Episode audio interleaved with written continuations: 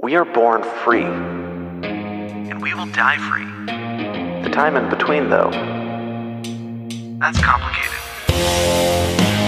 in that time, governments, institutions, and our egos will limit our ability to find true freedom in this life. These are real stories of real people overcoming the odds, persevering in justice, and unlocking their potential.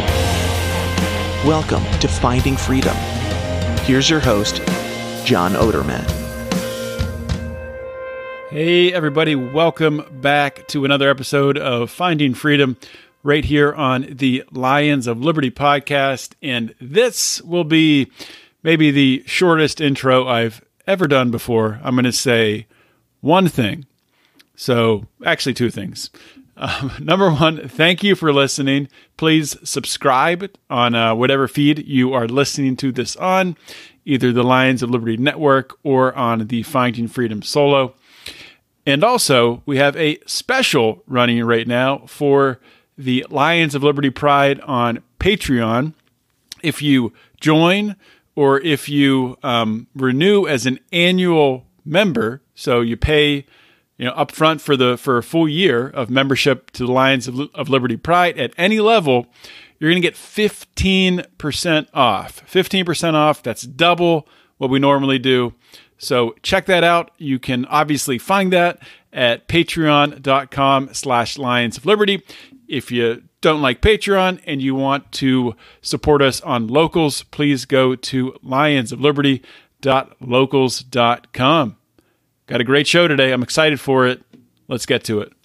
All right, welcome to another episode of Finding Freedom. I am joined here today by Billy and Kay Dekle, and they've written a book. If you're watching the video, I'll hold up a copy of it right here, if you can see it. It's disappearing on the screen behind my virtual background, but it's called Flying High with Gringo Billy, and it's a really unique format in the way it's written. So, as we'll learn about here as we talk to Billy and Kay, Billy was a, a drug smuggler flying planes. And it's written from his perspective, telling the story of of doing these these runs, th- these drug runs. And also between his story, it'll jump and there will be uh, I guess I guess diary entries from his wife Kay talking about what's what's going on in, in her mind through that time. So uh, really fascinating to see really the, all sides of this story as it's as it's evolving. And Billy ended up being sentenced to life in prison. Um, obviously, he's he's out now, here to tell his sto- here to tell his story and share that with all of you. So let's uh, introduce Billy and Kay. So welcome to the show, guys. Well, thank you. It's good to be here. And uh, actually, I was sentenced to two life sentences without release and eight 30 year sentences. And I kind I tell people that that's the government's way of telling me I'm an overachiever. That's that's a lot of time to be sentenced to, and we, we can get into get into how that how that happened.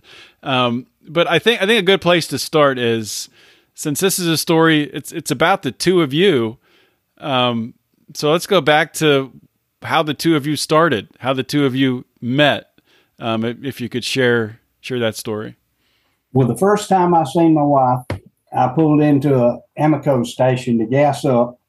And uh, while I was uh, fueling my car up, getting gas, um, 69 Roadrunner, which is on the on the book there, down in the corner, gold and black, pulled in, and it had I've seen uh, to me a very beautiful lady girl in it. So I've done something that's not uh, it was out of character for me. I went over and started talking to her, but I didn't have a very good pickup line, and uh, she I didn't get her phone number or anything like that. I was kind of a little jittery, you know. That's things like that make me nervous, and other things don't, but uh, she did. And uh, I ran into her again at junior college, and she was uh, already dating somebody. And uh, finally, after um, a year or so, uh, they broke up, and I I seen my opening. I took I took a shot, and uh, here we are. 50 years later. 50, 50 yeah, plus 50 years yeah, later. 50 plus years later.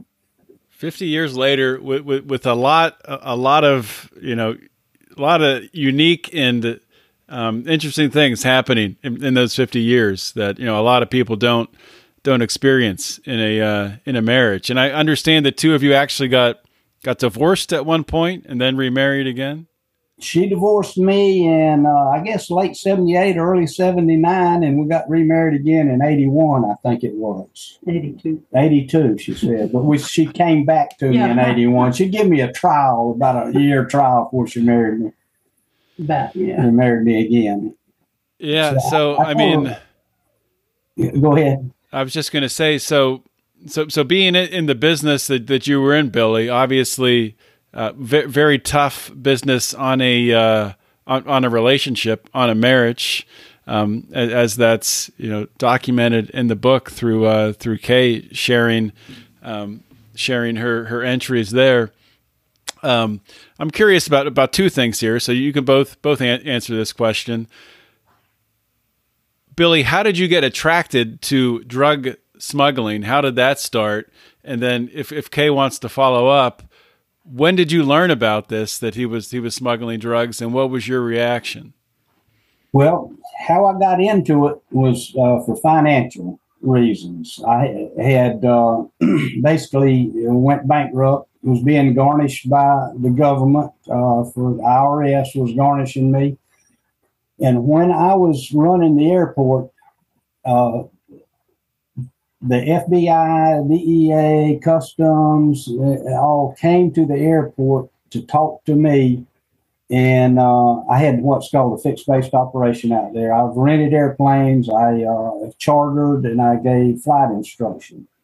They came to me and told me about a man that was local there that they were trying to bust, and they wanted me to help them uh, arrest this guy. And they told me they said he's he's a bad fella. He's smuggling drugs, uh, marijuana from Colombia.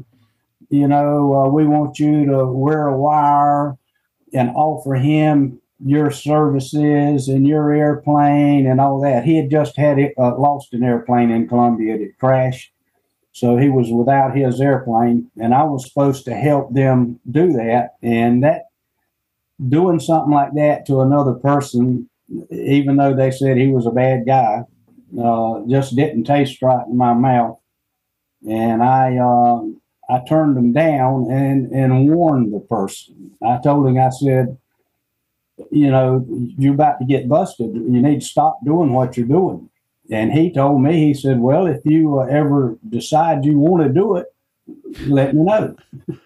and I just threw him out, no, not me. And then, like a year later, I am. Uh, we're turning. You know, everybody's got a little piggy bank. We're turning the piggy bank upside down and shaking money out to go get groceries. We're behind on the house payment, behind on everything.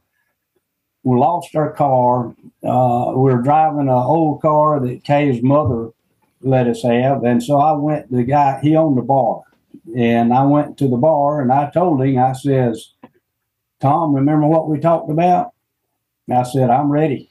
I'm, I, I need some money. I need to make some money. And I felt like that was, I was doing wrong, you know, flying, uh, uh, because I'd heard so many bad things about marijuana. But it seemed like the least bad thing I could do to make money. I mean, it's um, like I've told uh, people before since I've learned, I said, this business, it, it, the crime, they're calling it a crime, it's a consensual crime Oh, the yeah. people that you're doing, everybody involved is happy. They want to do it again. They're in. They're they're not. Uh, uh, you're doing hundreds of thousands of dollars worth of business, not even on a handshake. Just looking a man in the eye and giving him your word. Hey, I'm going to do this. You're going to do that, and he's going to do this, and we all do it, and then we split the money up when we get through. And there's no lawyers, no. It's it's just a. Uh, um, a laissez faire, I guess. Yeah, that's that's a good way to. Put I'm glad you brought that up. Yeah, it's it's a consensual transaction. That, that's a great way to put it. And really, the the only you know violence that is potentially brought into it is because of the prohibition from it. Yeah, and uh, most of the time, it's years late. It's a year or two later before they even find out a crime has been committed. Mm-hmm. And, I mean, like you rob a bank or somebody loses, gets a car stolen or house broken into and all that. Well, automatically you're calling the police. Somebody's calling the police. They're getting running an investigation or what have you. In my case, how they got on to me is somebody. Let, let, let, me let me stop you there for a minute, Billy. Before before you go on to that, I want to get Kay's. I want to hear from Kay on. So when you find out that he is, or maybe first, how did you find out that that he was that he was smuggling drugs? Um, well, as he said, we uh, I was working, he was working, uh, and neither of our jobs was being able to foot the bill for uh, the household. We had two children at that time, uh, young children. And um, he uh, told me that he was going to take me out to dinner one night, which was unusual because we didn't have money to go out to eat. And he took me to the one of the best restaurants that we have in our rural town of Lake City and um, you know, and I'm talking, and we're, and all of a sudden he just comes up with, "I figured out a way to get out of debt," and I'm like, "What? What are you talking about?" And he said, "Well, remember when the FBI came out and to talk with me that time?" And I said, uh, "Kinda." And he said, um, "Well, I went and talked to that guy." I said, "The FBI," and he said, "No, Tom." And immediately I said, "No, you're not doing that." And he kept on and on about I'm just going to do one time, one time in a big airplane and make a hundred thousand dollars, and then we'll stop.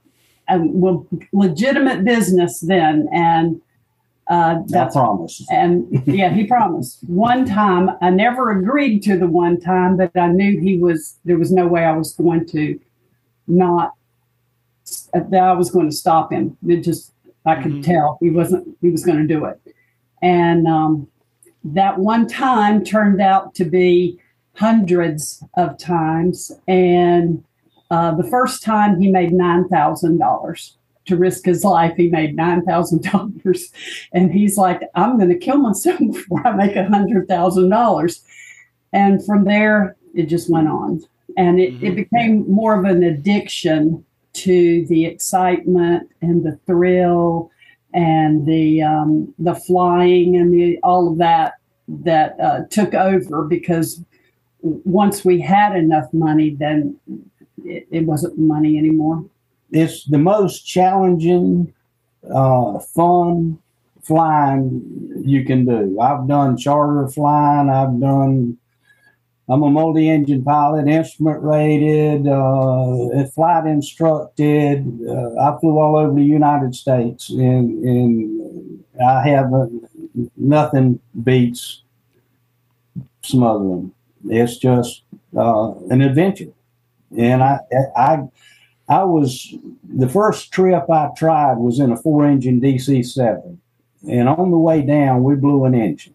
It blowed up and uh, I wasn't licensed to fly this airplane, but I flew it anyway. We had a guy in there; he knew how to crank it, and he knew how to change, uh, keep the engines going, and change the fuel tanks and all that. And he told me, he says, "You'll be able to fly it. Don't worry." So he's going with me. So I, if he's got enough nerve to do it, I'm going too. And uh, he told me, he says, "You fly it from the front seat up." just like any airplane you've ever flew. He says, all that back there behind you and all that out there on the sides, he said, it'll come right with you. He said, he ain't got to worry about it. and I looked at it like that and I said, you know, he's right. yeah, and uh, yeah. and uh, I was supposed to make a hundred thousand dollars. Was going to pick up twenty thousand pounds, and that went. That all blew up in our face, and uh, then I went from that to a, a single engine airplane, and uh, flew down to Colombia and picked up um, like about 800 pounds. Come back, made nine thousand dollars. Almost got killed. I don't know how many times in that trip. It, it, it, it was it was scary, but after a while, uh, I told people, I said, I hit the panic button so much on that trip, I burned it out. It got to where, uh, you know, it, it, doesn't scare you no more. It's not, uh, you look forward to it. The weather, the unknown, the, the having to figure out, hey, what do I do next? How do I, you know, how do I get around this?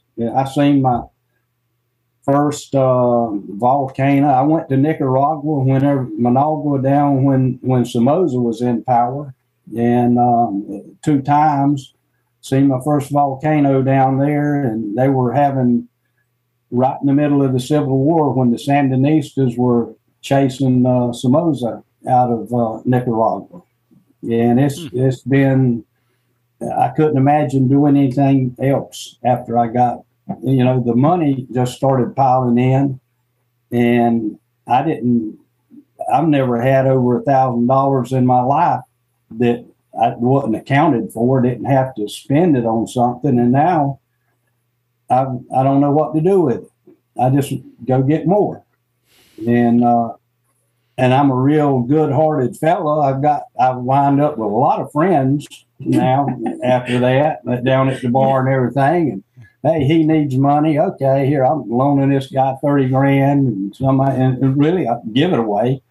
You know, never. You know, it just uh, the not all my friends were real friends. Yeah. I found out. so, so Kay, I want to ask you when he when he's away on these on these trips.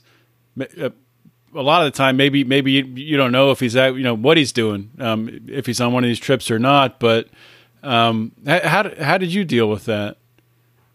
Um, of course, uh, there was uh, really no one to talk to to let them uh, try to help me out as far as uh, you know i'm nervous. I don't know where billy is.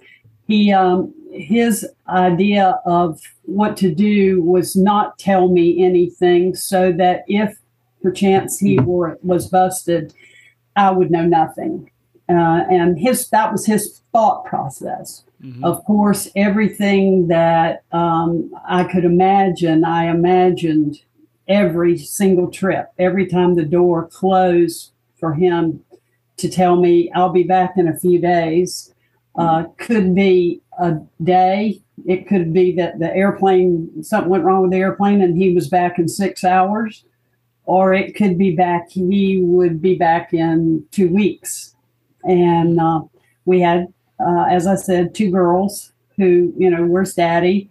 Um, and keeping up the front, I was still uh, working and trying to go to school at the time. And um, uh, I had decided that I was going to go back uh, and become a teacher, and uh, which I did.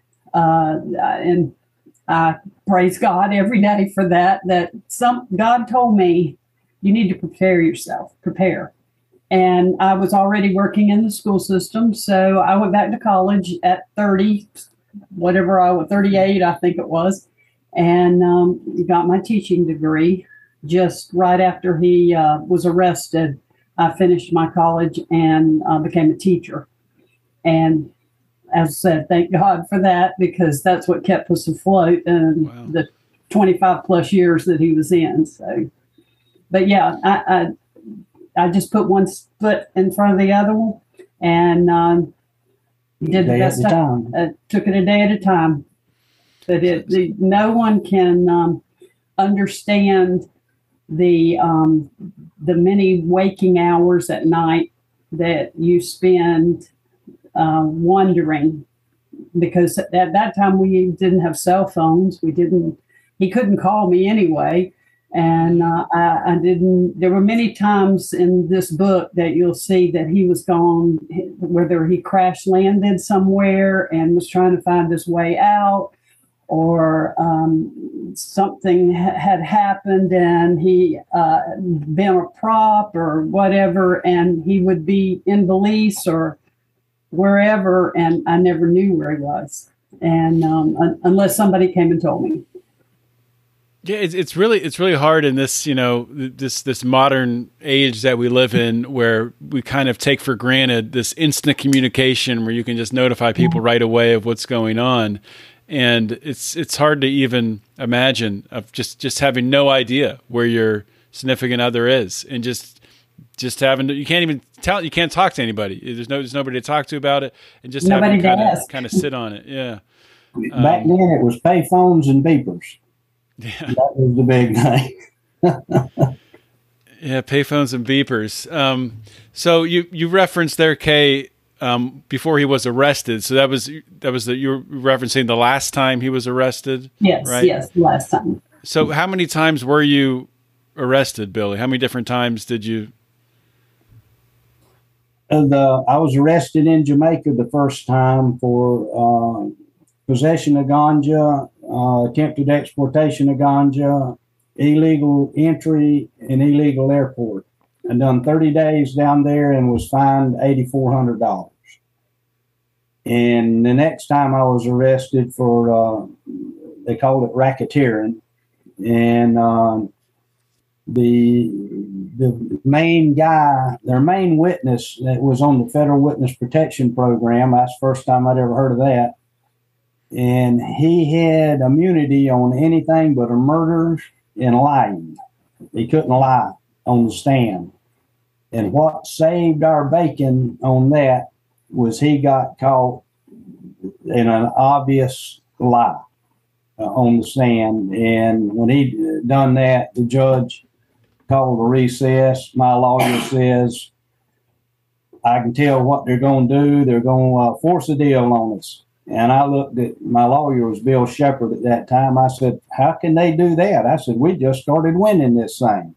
He says, They make the deal so good you can't turn it down. That's how they to do it.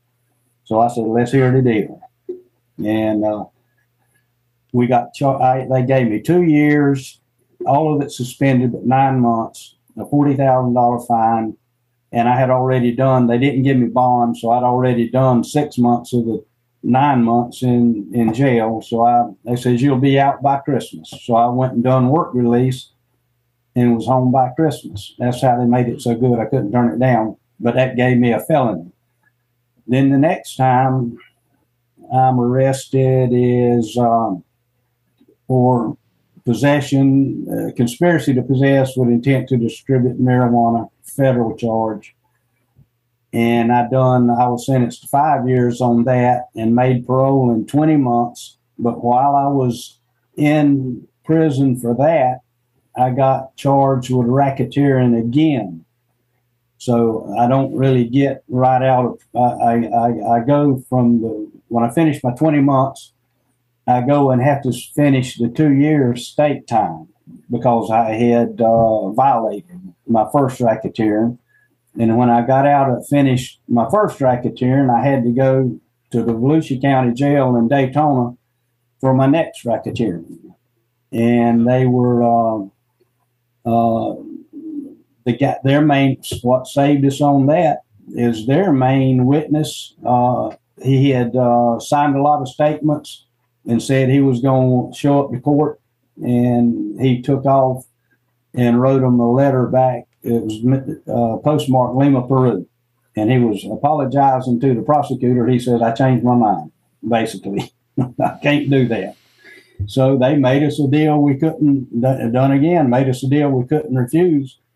They uh, gave me um, uh, probation and ran it with my uh, federal parole that I was under and then uh, and then I got a uh, I got arrested again in in uh, Ocala for uh, I flew in a load that had a bug on it, but the pot got away, but I didn't, and so they couldn't charge me with anything other than what little bit they found on the airplane, which was less than a gram. So they charged me with possession under 20 grams of marijuana and put me in jail. And then my lawyer gets there and gets me right back out. And they dropped that case because it was, they didn't, didn't have any enough pot to charge me.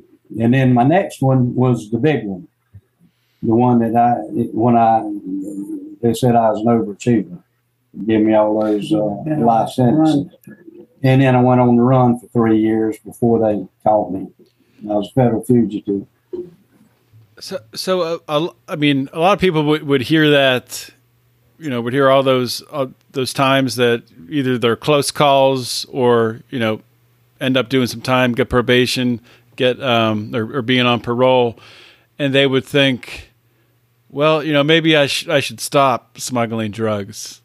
I, maybe I should stop flying these planes. Yeah. But you you went right back to it. So get, yeah. so so so why? What what, what was what, what kept pulling you back? Well, it it was I loved it. I mean, I would be walking around the rec yard in uh, Tallahassee Federal Correction Institute in Tallahassee on that five year sentence, and, and, and just looking up at the sky. Said, man, I and counting the days I get out. I, I knew my partners were still out there, you know, and I wanted to get out there with them. I mean, let's go. It's just marijuana. I'd already started smoking pot and said to myself, "Hey, this is not bad. I, I'm not doing a bad thing. What I'm doing is taking something from a place that they got an overabundance of it, and the price is cheap, and relocating it to a place where they there's a demand for it, and you get more money. I mean, that, that's the way I was looking at it. I'm just transportation. Mm-hmm. Yeah. Yeah, and it was, it was, I uh, I loved doing the flying. And Kay, how how did you look at it when he kept kept going back to it? I kept thinking that he was going to stop. That there would that at one some point he would um, grow up and uh, take responsibility and uh, become the husband that I had married. The, the guy that I had married was not a drug smuggler. And uh, that he would start taking more time with his kids and try to understand um, what life was really about. That it's not about the excitement and it's not about, you know, trying to count how many friends you might think you have and that life is basically what you make it and the people that you love that are around you. And um, I just kept thinking that that was going to happen. And uh, it didn't happen for a long time. Um, probably not until um, he got his uh, clemency from Obama did he finally understand that. Uh, and he was 60, um, 66 at that time. So it, it took him a little longer than normal to um, um, not try to be Peter Pan anymore, I guess. I was 40 years old the last time I went in and 66 when I got out. So I had a lot of time to think about it. And uh, 26 years.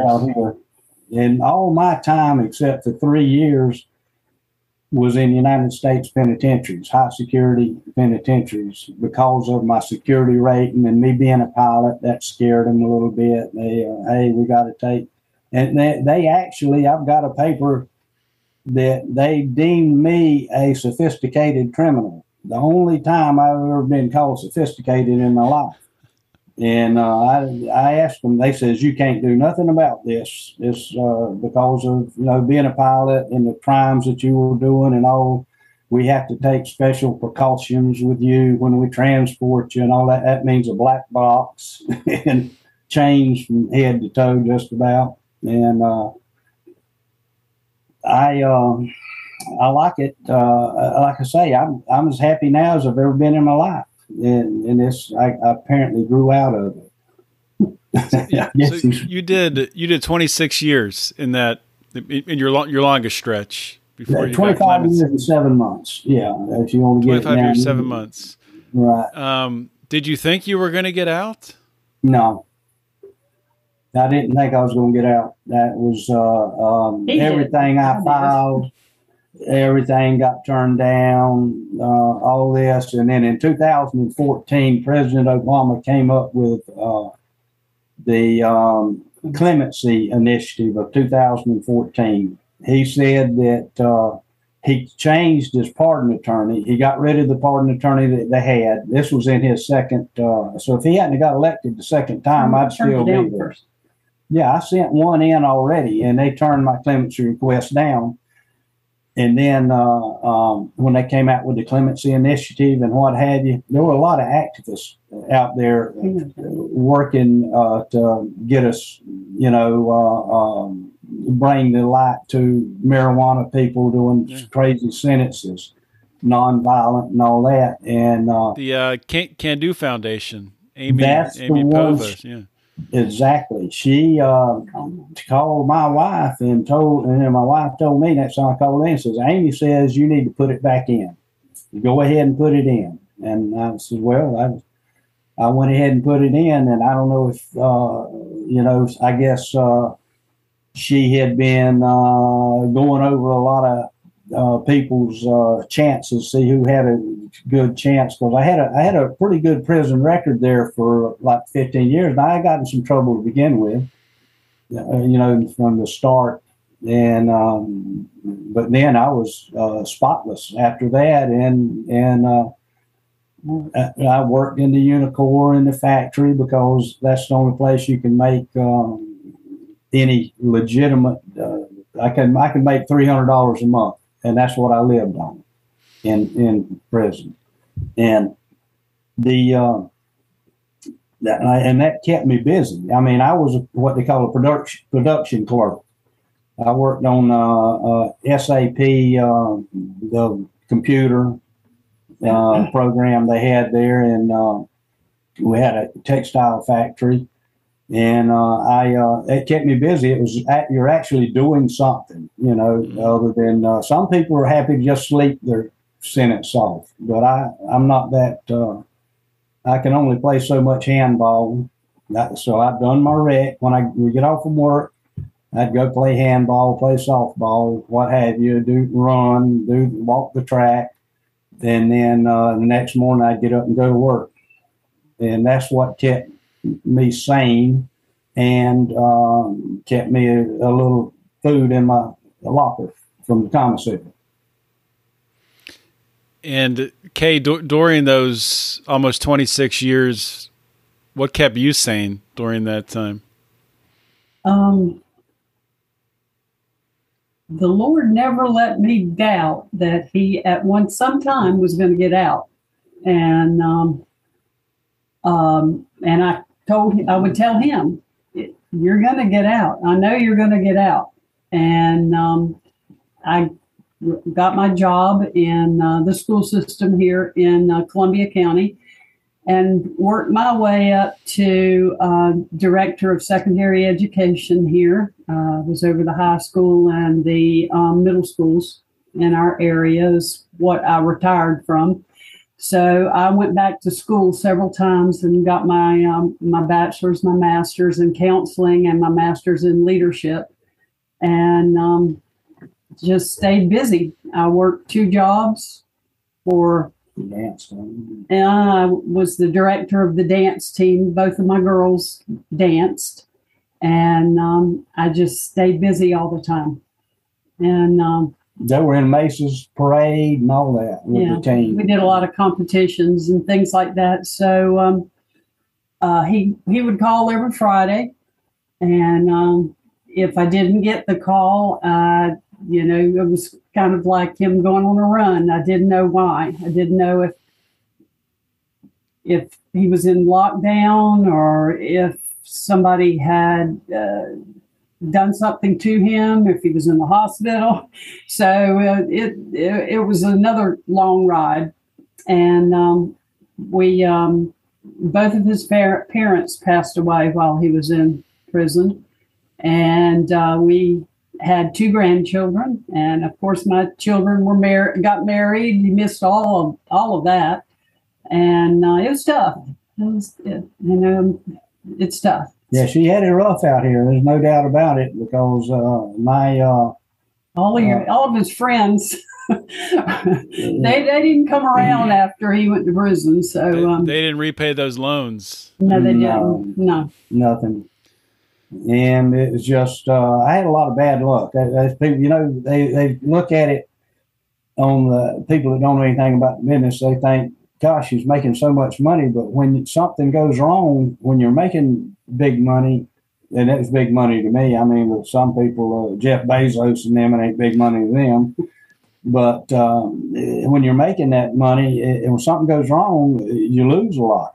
It's not a, uh, you know, it's like I guess like gambling. You put up a lot of money to make a lot of money, and and it. Uh, I had uh, had a, a, string of bad luck right before I got uh, busted this last time, and uh, I just sent like forty thousand dollars down to uh, South Central America for the next uh, purchase, and never did get down there to get it, and it just lost an airplane. I had lost an engine and, and, out over the Gulf, and luckily I made it back to this island off of the Yucatan Peninsula. The name of the island's H O Holbox, but it's they don't pronounce the H in Spanish. It's Holbox and I, I made a forced landing with the load on that uh, beach, and um, was luckily I managed to elude the police and everything and make it back to. Uh,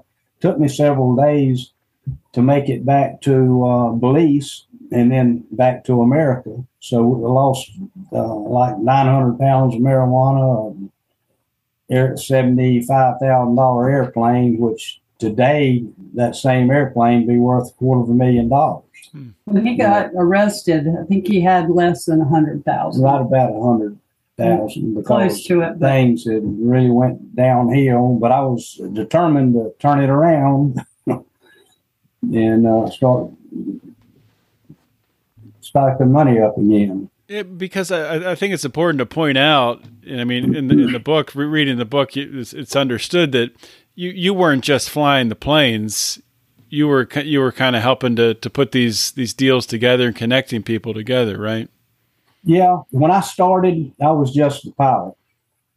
I, I, I was hired help, and my biggest year is hired help. I done twenty three loads and made a million three hundred thousand dollars as just a salary. Mm. But it, you got to be careful when you you when I first got started. Some people will they're they're, they're so eager to make this money that they don't really get everything down straight. Like I flew all the way to Colombia before and and, and got there too early. There was nobody there, and uh, wound up flying around looking uh, out at the uh, Peninsula Guajira. I'm trying to find where am I where am I supposed to go, and it's getting dark. I'm running out of fuel, so I'm deciding now: is Maracaibo, Venezuela, got the best jail, or has Aruba got the best jail? Because I'm getting ready. I don't want to go to jail here in Colombia, and so I decide uh, on Aruba, and I start going towards Aruba, and I see a fire burning and I said, well, I'm going to go check this fire. Which was your and, and you, when you I see got a fire, there, bur- where was the fire burning?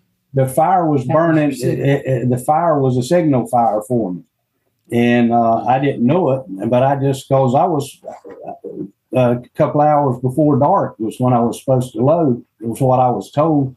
But they got the signals crossed. You know, one man telling somebody this, and then he's telling somebody else. And the time it gets to me, it's an hour or two off.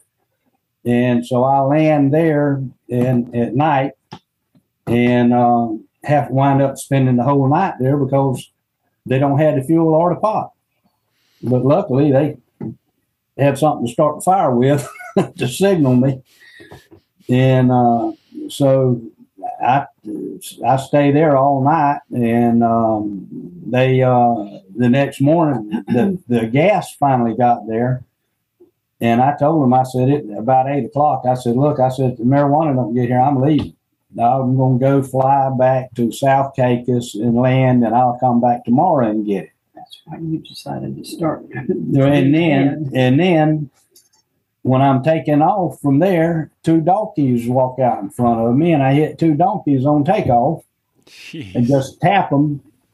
And the it didn't the landing gear didn't fold with me landing in South Caicos, but I told the people there that uh, hey, that this we need to check the airplane. And so they took it and flew it to uh, Nassau. And when they landed in Nassau, the gear folded up on them and that wound that trip up. because no more airplane. It's all tore up on the runway in Nassau.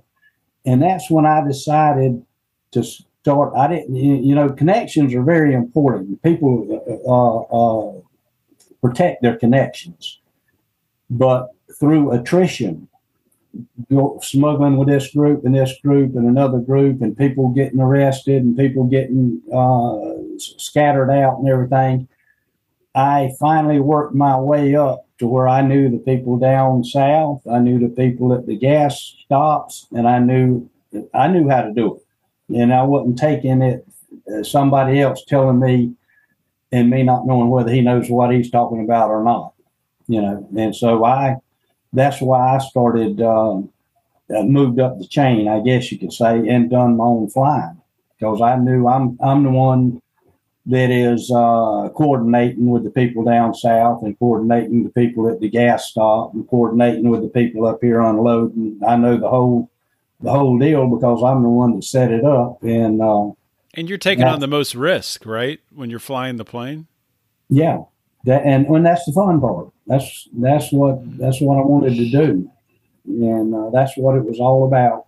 And, and, you know, after I got the money, we did. I've had uh, some friends of mine saying, tell me, they said, "Why didn't you build a great big house and do this as a contractor and this, that, and the other?" Said you didn't, you never did show that you had uh, a lot of money. And and even when they arrested me, they said, "You're the only guy that we've arrested uh, uh, that's not wearing a bunch of jewelry, you know, like gold around their neck and Rolex watches and big rings and stuff like that. And it never, I never was after that. As long as, like I say, I'm I'm happy. As uh, long as I, I look at money, you're okay as long as you don't run out. Now I ran out before, and I fixed that by smuggling. And so it, it was we had got to the point where it was just uh, sick and tired of counting money. You know, it's it, we just looked at it. I started looking at it more as volume than in the actual dollars. Like I can put in a six pack case, I can put sixty thousand dollars and twenty cents in uh, PVC pipes if they're all hundreds, I could put 50,000 in a, a, small PVC pipe. Or I can put, in a longer one, I can put uh, um, 20,000, you know, and, and, yeah, to go out and bury with post hole diggers and what have you. Because that's what I did with my money. And then I, when I started on, so, so you, would, you would you would bur- bury the money. Where would you bury it? I buried it under the the uh, we had a bird feeder with uh, bricks around the bottom and take the bricks up and dig a hole and put money under there. That's and then cool. And then I buried some out at my uh, mother-in-law's uh, coolers out there full of money. And then I'd bury uh, over at my mama's and dad's. I'd bury it, and then we had a little uh, we had a little uh, shelter, a shed, storage shed I buried it on all the corners, and then I buried it in the middle. And then I buried, you know, I'd use post hole diggers and a PVC pipe and put it down with that. And I had a um, a uh, broke off fishing rod that whenever I would want to get one out, I would go out there and start sticking that rod in the ground. And whenever it hit the top of one of them PVC pipes, I'd get the post hole diggers and I'd dig it up and uh, saw the end off of it and dump the money out. Well, you, you, don't you don't think about that. So yeah, when you're making money that is you know not not not legitimate, what right. what do you do? What do you do with it? Yeah, I, I, you can't just you can't just keep it all in your house. That's a huge liability we had a um, we had finally when we remodeled done a uh, added took the garage and uh, made it a extra room i had a fireplace there a stone fireplace and i had one stone that would come up and i had a one of those round safes put in there that uh, uh, that's in the floor and it would hold uh, like three hundred thousand dollars easy. So I had that. I had a gun safe, and then I had the money out in the uh, in the yard, scattered all over the place. And I was like, say, I started doing cocaine, which I don't recommend that for anybody. I don't, uh, I don't can't cite you one success story on that. And uh, I, uh, I'm burying money and digging up money and giving away money and and just, uh, I guess I went crazy. Yes. Yeah, yeah, I guess maybe that's what happened. I don't know. So uh, I do want to ask you about this. I, we, we got a little bit of time left, but I want to kind of go to, to the end of the story when you get when you get clemency and uh, you get you get out of prison. Yeah. And I, I want to ask first from from Kay's perspective, what was that? What was that day or, or, that time period like for you? I mean, you're you're you're praying over all these years and and knowing deep down that he's going to get out. Uh, can you just just take us through what that what that was like? Um, the when he called to tell us that he had gotten clemency, um, we had no idea that it was going to happen. Um, we knew some things were uh, were going on that had never gone on before. He had been uh, asked if people could look at his records and different things like that, and he said something's going on. I don't know what what to, to tell you, but something's happening. They called me to the case manager's office to sign some papers. They said that Washington wanted to look at my records and they had to give them permission to do that. So I called Kay and I told him, I don't know what's happening. Something's going on. I said, they, I know they're looking at my case because they want to look at my records. That that's and that that's was good. the only thing that that was different. Uh, you know, in in the 26 years that he was in, and uh, so when we got the phone call that morning, um, it was unexpected and uh, exhilarating. And but he didn't get out. Uh, it happened on my birthday, um, and he didn't get out. Uh, that was December the 18th, and then uh, I picked him up in April. Um, I got out April the fifteenth, two thousand or- and or March. sixteen. I, I think it was Yeah, March. yeah, I March. picked him up, and uh, we drove all the way to Louisiana. My two children and my grandson, and picked him up, and 15 hours back, and dropped him off that night at a halfway house in Jacksonville. in Jacksonville. And uh, he stayed there until April. So he came home in April. And um, I seriously thought we were not going to make the first year. Me too. I thought this is we're never going to make it. It's It's an adjustment. it's the hardest thing in our relationship that we have probably had to go through. Um, his readjustment, um, me getting over um, him smuggling, him um, his uh, unfaithfulness, his uh, drug use, um, me trying to accept that, and um, us learning to live together again. And I didn't know anything. I mean, and he his this telephone, oh my. Uh, technology uh, he would get just exasperated over technology and and the new things and not knowing his surroundings. Um, the town that we he had grown up in had completely changed in the 25 years.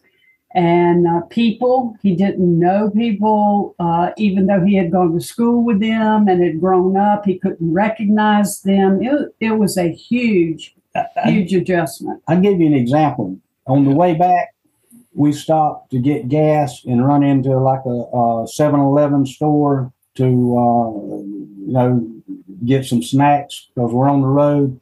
I go into the bathroom and all, and I wash my hands. I go over to the machine to uh, dry the blower.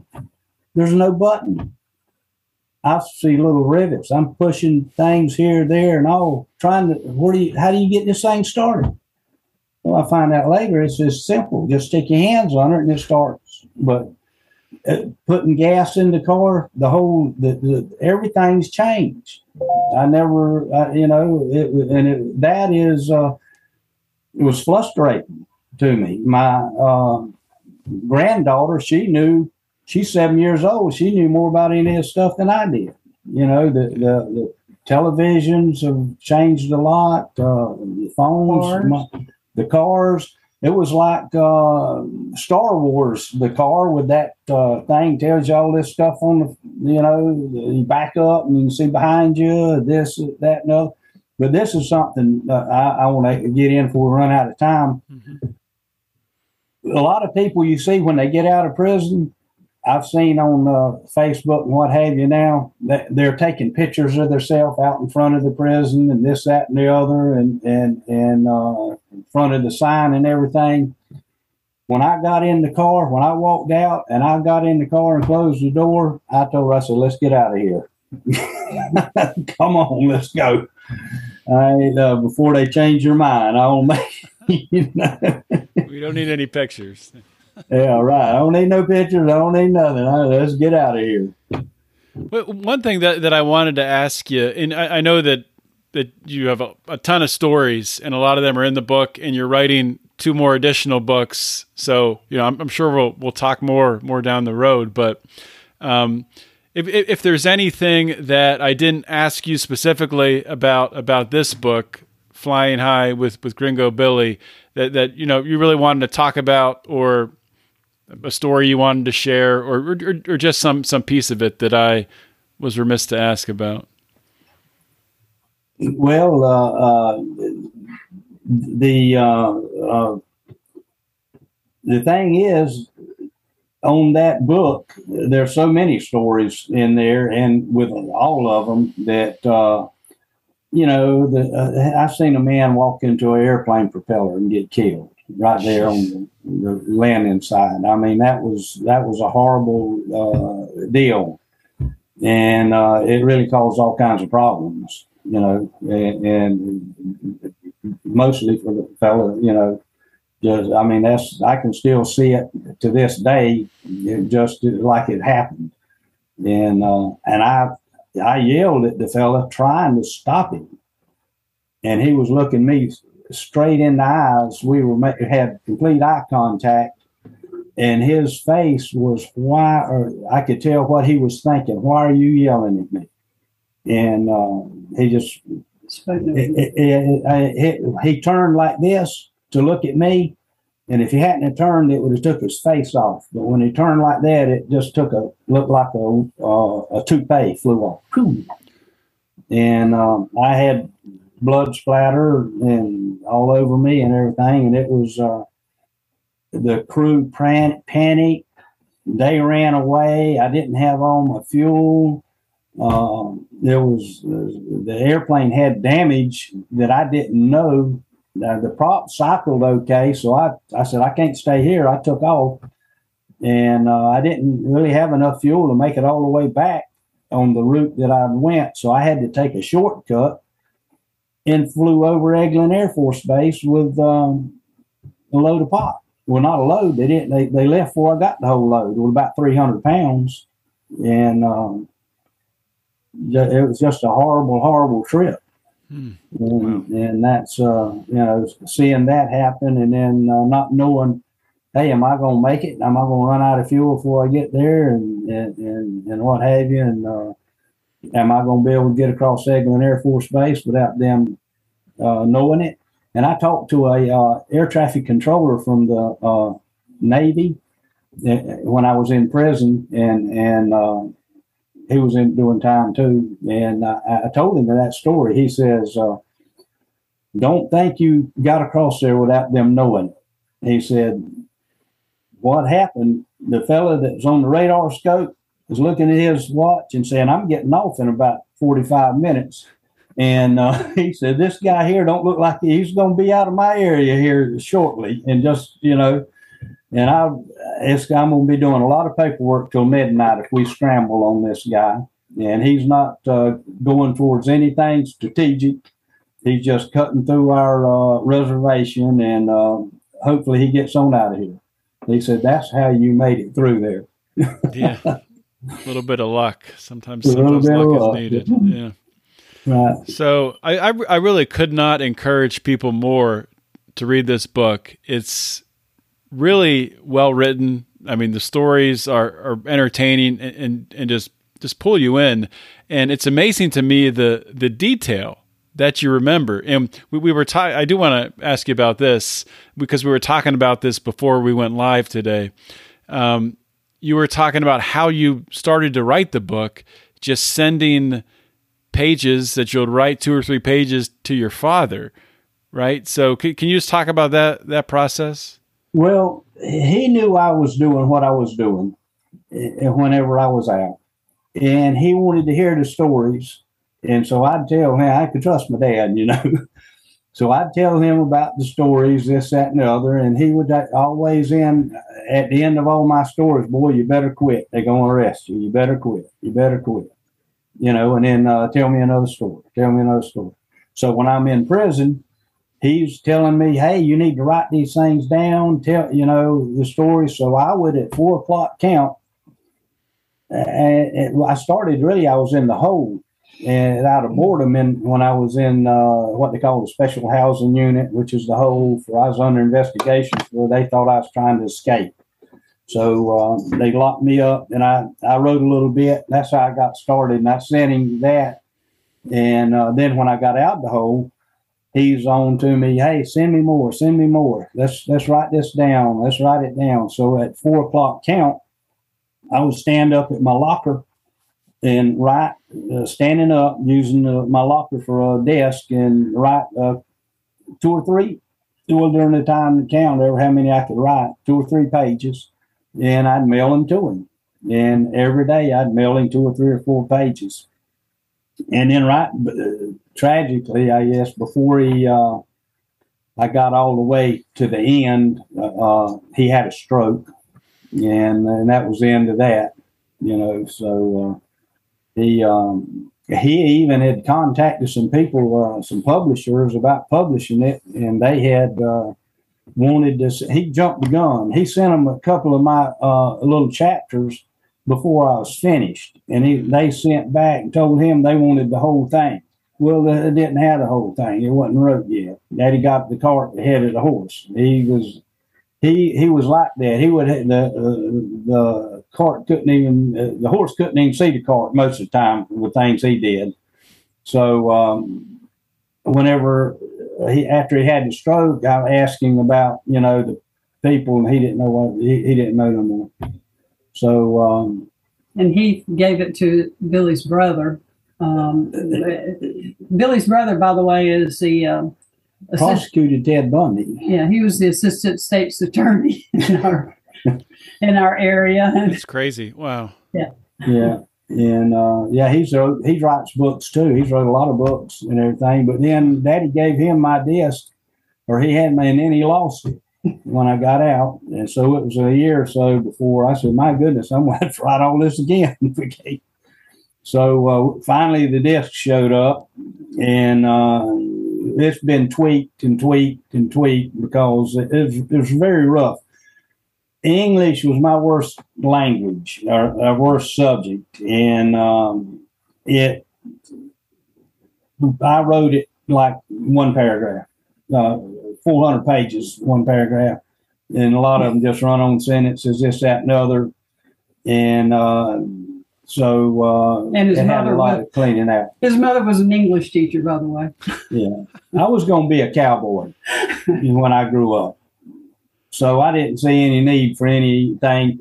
The only thing I wanted out of school was to play football, and we I played on the state championship football team, the only state championship team the Lake City's had, and that's what I got out of uh, high school.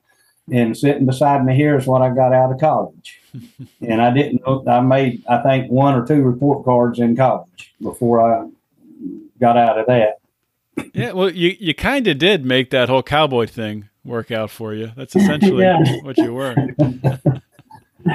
Yeah, I, I, that was uh, Daddy w- wasn't happy with me. I grew up on a farm. We had cows and horses and this, that, and the other, and I I loved that. And then I like I send this book. I think uh, I went down to Miami to visit with my cousins, and my uh, cousin Reggie, he was going to um, Miami Dade Junior College and taking flying at Burnside uh, Flying School. And I, I, that amazed me that just a regular person could fly an airplane. I thought you had to be in the Air Force or definitely have a college education, which I knew I wasn't going to do that to be able to fly an airplane. And he he tells me, "Hey, you can start now. You start at 16 years old. I soloed at 16. I got my private license at 17." Young as you can do that. My commercial license at 18, that's as young as you can do that, and is closely followed by my instrument rating and my um, multi engine rating and my flight instructor rating. And uh, then started smuggling after years of that. I, I, had a lot of experience when I started smuggling on flying and uh. Well, I mean, honestly, we, we could keep on talking here probably for a couple hours, and uh, I do I do want to have uh, both of you back on down the road here and uh, talk more about this book or, or talk talk about your next book. Because um, you know I think I think this is really unique and, and interesting um, stuff to talk about. But I, I just want to thank you both for for coming on the show, and uh, I know that you can buy this on, on Amazon. I'm holding up the book. People can't, can't really see it. No. Where they can contact us? Send them a signed copy. it's called Flying High with uh, with Gringo Billy. Um, where else can people get the book, or should should they just go to Amazon? It's on Amazon. We have uh, books here because we do book signings here and there and all that. Amazon sells the paper book uh, back for twenty five dollars and they give free shipping. And we have it at twenty five dollars, but if somebody wants us to ship it to them, it takes four dollars and something for the mail, and then so and then the mailer is another dollar mm-hmm. and something. So we charge thirty dollars. But we'll sign we'll it. sign it and ship it to you. Mm-hmm. But either way, uh, it's available. Yeah, I, I got a signed copy here, so I I thank you for that and appreciate it. Well, um, you're welcome, and we appreciate. Uh, we enjoyed uh, you having us. Thank this, you, and looking forward to the next time. Sounds good. Nice, nice uh, getting to meet and talk with both of you. Thank you yeah. very much. All right. Hope you guys enjoyed today's episode with Billy and Kay Dekle. Really, really enjoyed uh, talking to these two, and really enjoyed reading the book that uh, that they wrote highly recommend going out, picking up a copy. It is, I don't know if you, you can't see it there. It's Flying High with Gringo Billy. Just for the life that Billy lived and the stories that he has, and they're in this book. And he's actually planning on writing two more books that recount more of uh, of the stories that he has uh, he's lived through, it throughout his life. Uh, running running drugs, um, flying planes, just uh, really a unique unique life. And you know, I think uh, I think he'll be first to tell you that he uh, he wished he he would probably wish that he could do some things differently, but uh, good people, and it's just amazing that they've stayed together throughout this entire ordeal, his entire time in prison. Just uh, a really cool couple. Really happy that I got the chance to uh, to meet them and to speak with them, and they will definitely definitely be back on this program again. So that's all I got. I did a short intro today, short outro. Support us, patreon.com slash lions of liberty, lions of liberty.locals.com. You get that 15% off on annual memberships uh, through Patreon. And check out the Lions of Liberty store. We got some new merchandise up there, lionsofliberty.store. Uh, get your, your Christmas gifts, your birthday gifts, your whatever gifts. Go go check it out, lionsofliberty.store. Got some awesome new designs. And uh, if you do join the Pride, you do get a discount in the store. So check it out. And uh, I will talk to you all next week. Hopefully, everyone has a great week this week. Uh, this is John Odermatt signing off. Always remember to keep your head up and the fires liberty burning.